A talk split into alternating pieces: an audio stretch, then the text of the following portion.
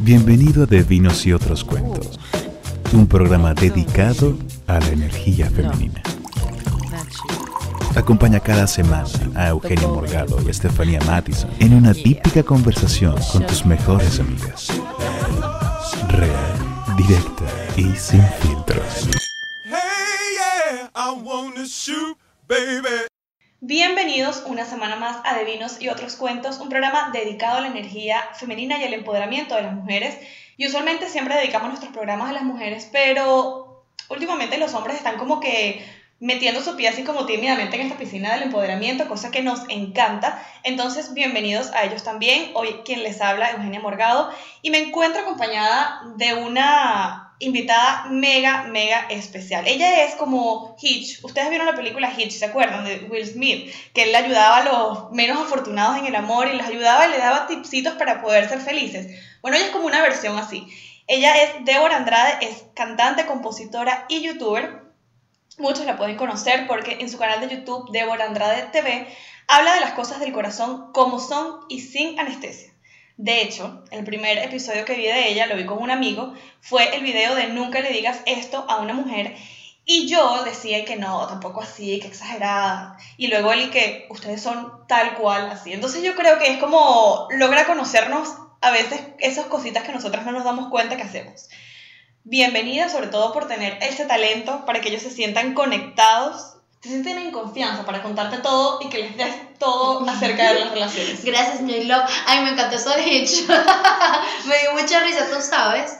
Tengo algo que confesar. La primera vez que yo grabé ese capítulo que tú me estás diciendo fue por un aburrimiento que yo tenía y me decidí grabarlo. Y cuando lo hice, mi esposo se puso bravísimo, que en ese momento no era mi esposo, era mi novio, y me dijo, me estás tirando puras puntas, estás diciendo todo lo que yo hago, y yo y que no. Entonces, de verdad, si hay una conexión. Y yo no sabía que hablaba tan claro y raspado, me lo estás diciendo tú. No, no, no, pero es que tú hablas, ah, primero los videos son directos al grano, nada de sigue tu corazón, que todo estará bien. No, es importante seguir tu corazón, pero hay ciertos tipsitos, hay ciertas técnicas que nos ayudan y pulen la técnica, definitivamente. Claro, no, y yo creo que en la sinceridad está la clave y está el reino. Si tú eres sincera, vas a llegar a donde a ti te dé la gana. Entonces, cuando yo me grabo, ah, me pongo encima, enfrente de la cámara a grabar un video, te lo juro que digo todo lo que me pasa por la mente. Porque qué mejor manera de conectar con tu audiencia que diciendo la verdad. Y te lo juro que la gente te lo agradece. Pero ¿cómo empezaste? Bueno, obviamente yo sé que tú tienes una carrera de como cantante, compositora, y ahora ¿cómo das el paso a ser youtuber y que aparte la gente está feliz y fascinada con tus videos? Bueno, Sinceramente no es algo que estaba buscando. Yo era cantante, bueno, soy cantante, pero nunca me había metido en ningún otro tipo de plataforma digital. Yo estudié periodismo, estudié comunicación social y obviamente siempre me ha llamado la atención esta parte de comunicar, pero digamos que yo dije, no, mi carrera yo la voy a guardar en una gaveta y más nunca la voy a sacar. Mentira. Resulta que me vine para los Estados Unidos y obviamente al principio tú te sientes muy solo, te sientes perdido y no sabes qué hacer. Dices, bueno, ¿será que ya más nunca voy a cantar? ¿Será que más nunca voy a ejercer mi profesión como comunicadora? ¿Qué es lo que voy a hacer ahora? Entonces, en muchos tiempos libres que tenía, en la noche y pasaba mucho tiempo sola porque todavía no estaba casada, tenía mi novio lejos, etcétera eh, decidí empezar a hacer videos. Y salió este primer video que son creo que 10 cosas que no le debes decir a una mujer. Yo no, yo no planeé ser una gurú del amor ni nada por el estilo. Simplemente yo dije algo que me pasó por la mente y ya. No, no fue para nada planeado, te lo juro. Eh, resulta que empiezo a ir a unas entrevistas como cantante y en cada entrevista que iba me decían, oye Débora, este video está buenísimo tienes que hacer más. Y yo digo, wow, ¿será que tengo que hacer más? Y todos los periodistas me repetían lo mismo, me parecía raro. Yo decía, bueno, eso lo empecé a hacer como bien esporádicamente, cero rutinario. Dije, bueno, que de vez en cuando cuando me pegaba la luna hacía un video. Y vi que la gente se empezó a enganchar y que le empezó a gustar muchísimo. Como un año después de que yo venía haciendo esos videos intermitentes, dije, mira, ¿sabes qué? No, yo me voy a poner seria porque esto de verdad está agarrando vuelo y todavía no estaba muy de moda la, la, la, cuestión de ser youtuber, ni de ser influencer, ni de Instagram, nada de eso estaba de moda todavía. Pero yo lo veía como un pasatiempo y ya. Ni siquiera sabía que se ganaba dinero por, por, por, YouTube ni por estas plataformas digitales.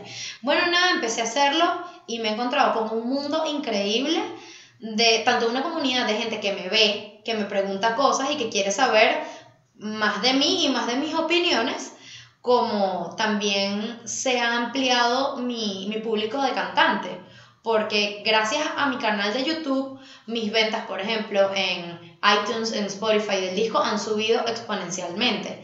Entonces yo digo, oye, mira, qué chévere, como antes yo iba a hacer una gira de medios, un medio de comunicación tradicional, como lo puede ser Univision, Telemundo, cualquiera de los que ves tradicionalmente, un periódico.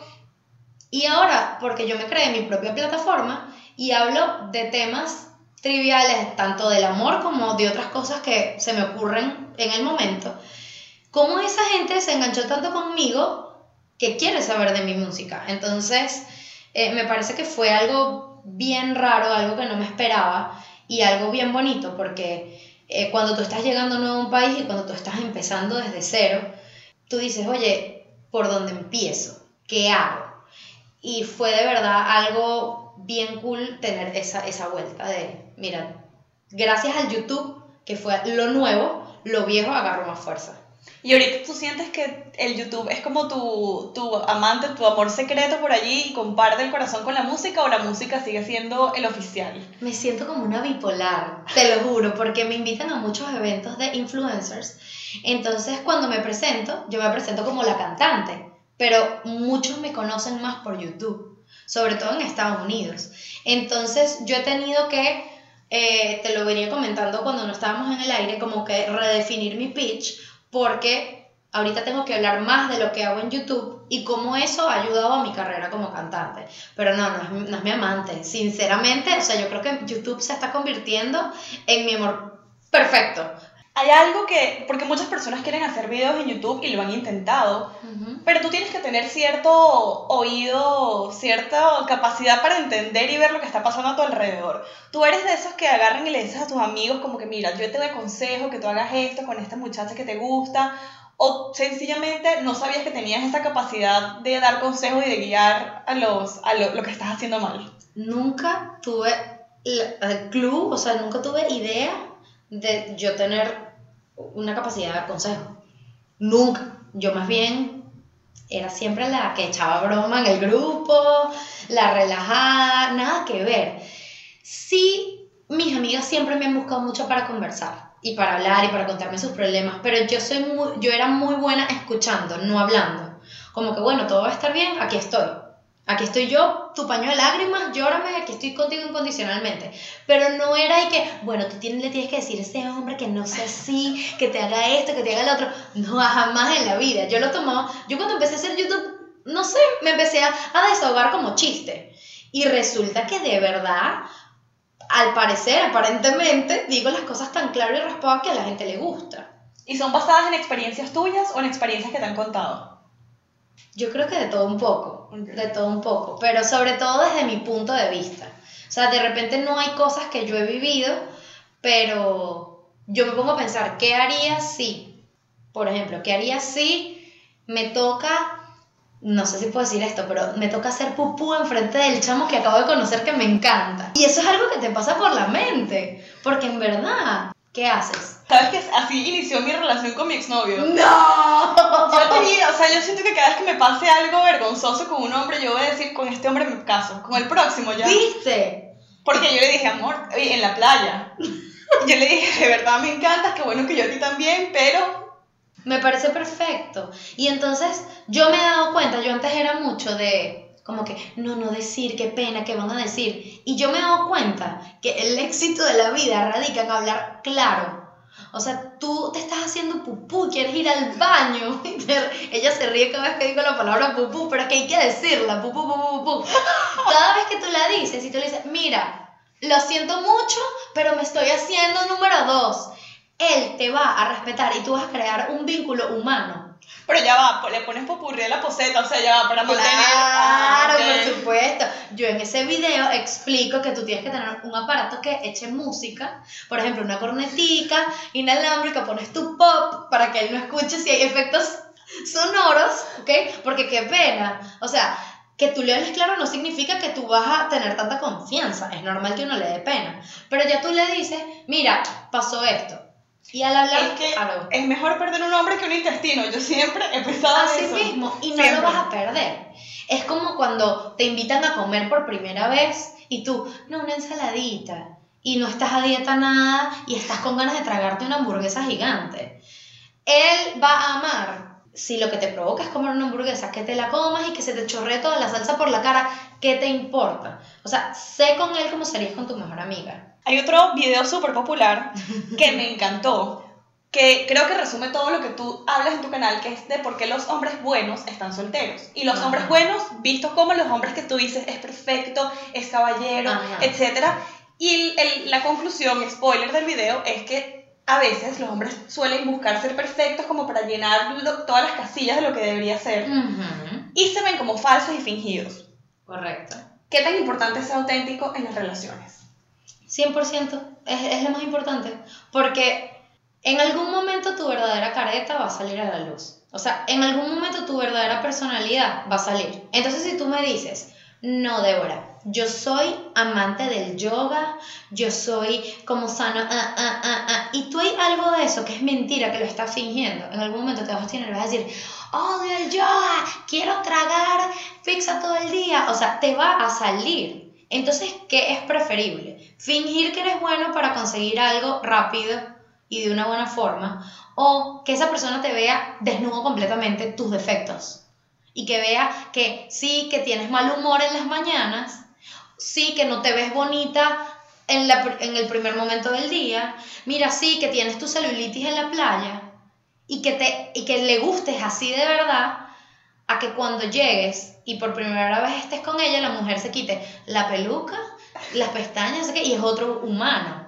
¿Me entiendes? Es Entonces, claro, a mucha gente es ese video como que, no, tú estás insultando a los hombres caballeros, a los hombres, bueno, no, yo no estoy insultando a los hombres caballeros. Si tú eres caballero de corazón de toda la vida, buenísimo, triunfaste, tienes todo ganado. Pero si tú eres un tipo que no eres caballero, que eres amargado, que te portas mal, que no tienes modales y finges tener modales, cuando vuelvas a tu manera real, vas a estar soltero, porque no es la realidad. Tú tienes que ser honesto, tú, tienes que- ser real. Porque en alguna parte del mundo hay una mujer que va a querer un amargado. En alguna parte del planeta va a haber, una, va a haber un hombre que va a querer una mujer que tenga la cara llena de acné. No porque te maquilles todo el día significa que él no te va a querer. O sea, tú tienes que ser real como tú eres. Y ya. O sea, ese es mi pensamiento. De acuerdo, 100%. Hay una, una sección especial que yo he denominado Débora Responde. Como, como si fuera tu talk show y entonces te, te- tienes preguntas de la audiencia. Ok, ok. Primero, yo estoy de acuerdo contigo con que todos tenemos cosas que nos hacen sexys y llamativos, todos en la bolita del mundo. Pero ¿qué tips les puedes dar a aquellos que tienen problemas para encontrarlo? Que dicen, pero es que yo no me hallo, ¿qué cosas puedo tener yo que no tenga de repente el amigo al lado que es espectacular y, o, o la amiga al lado que siempre habla y es simpática y es popular? Entonces, ¿cómo tú te consigues eso que te hace a ti único e irresistible para los demás? Yo siempre digo es confianza en ti mismo. Es, es fácil decirlo, pero no es fácil concientizarlo. No necesariamente porque seas atractivo físicamente significa que eres atractivo. No, no necesariamente porque eres bonita físicamente hablando significa que eres sexy, que eres atractiva. Entonces, el, para mí el error más común de la gente es que piensa que tú tienes que ser 90, 60, 90, perfecto, perfecta, bello, bella. No. Tú tienes que buscar cuáles son tus cosas negativas y tus cosas positivas. Sobre todo tus cosas negativas. Cuando tú estás claro de todo lo malo que tú tienes.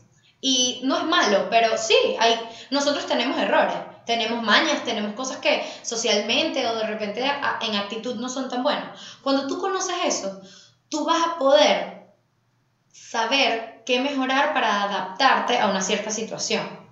¿Entiendes? Entonces, yo creo que eso es lo que hace atractivo a una persona, conocerse. Y sobre todo, conocerse en lo negativo.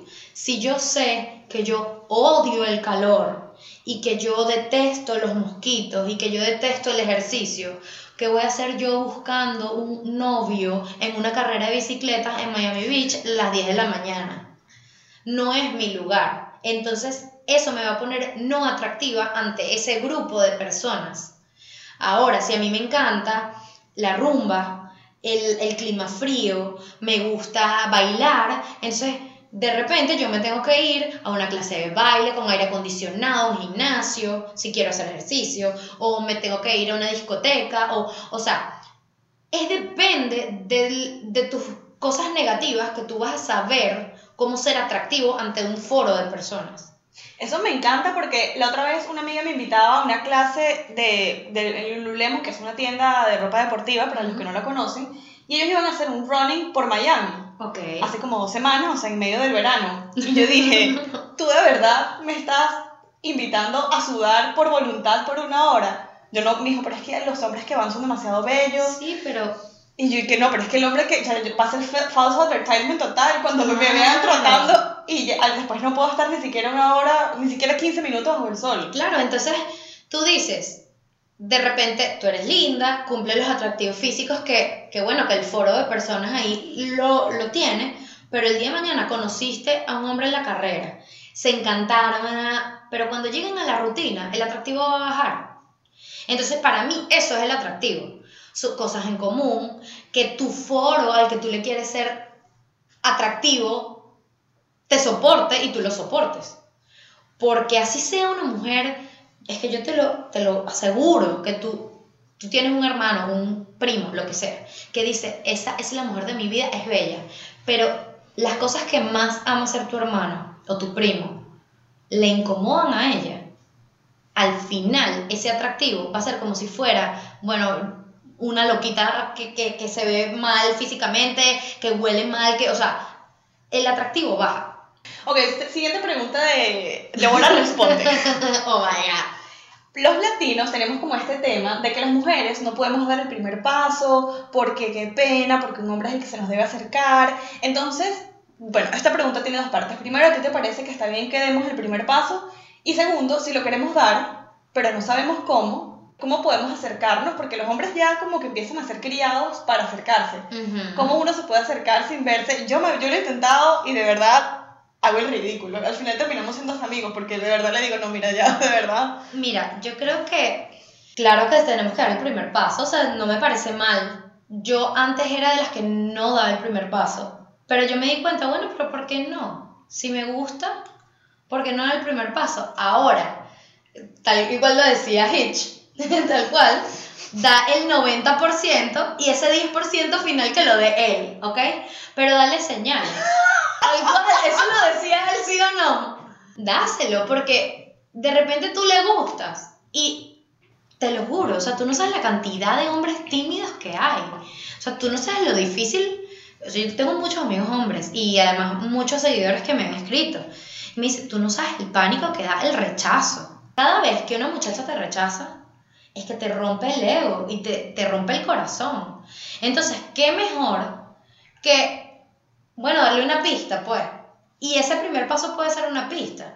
Y, y poco a poco vas agarrando confianza. No te voy a decir que le vas a pedir compromiso de una vez, ¿sabes? Porque ahorita está muy de moda eso que la mujer le pide compromiso al hombre y eso. Y eso es algo de verdad bien moderno todavía.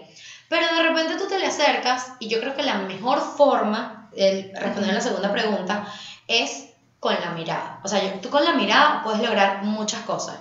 Tú con la mirada puedes lograr ser coqueta, puedes lograr ser amable, puedes lograr ser romántico. O sea, tú puedes expresar demasiadas cosas sin decir una sola palabra. Y el body language, que es el lenguaje corporal, es mucho más importante que el lenguaje hablado. Porque tú puedes decir no, pero con una sonrisita y una picadita de ojo, él sabe que eso significa sí. ¿Ok? Entonces, claro, tienes que trabajar en tu lenguaje corporal y saber si estás en el foro adecuado. ¿Ok? Para más información, refiéranse a un video sobre las miradas. de. Mira, pero tú te instruiste, Es vale. que ya va, esto, este, estábamos entre ponerle como de vinos y otros cuentos o estoqueando y otros cuentos, porque Epa, eso está buenísimo. Eso de estoqueando está bueno. Oh, pero de vino y otros cuentos está excelente. Siguiente, siguiente pregunta para ver, tu experticia. Ah. Es sobre la caballerosidad, porque eso es un tema, sobre todo con este tema del feminismo, Ujú. bastante delicado. Mm. La caballerosidad todavía existe o tiene espacio hoy en día, entendida como el hombre que te busca, te abre la puerta del carro, te paga todo en la primera cita, Ujú. te busca tu casa cuando van a salir. ¿Eso todavía existe así, te parece, hoy en día o ya no tanto? Yo creo que existe, no es tan común, pero yo creo que si a ti te hace falta ese trato de antaño, así bonito, de romántico y tal, tú lo tienes que pedir. O sea, yo creo que ya la sociedad se abrió y tú tienes que decir lo que tú quieres.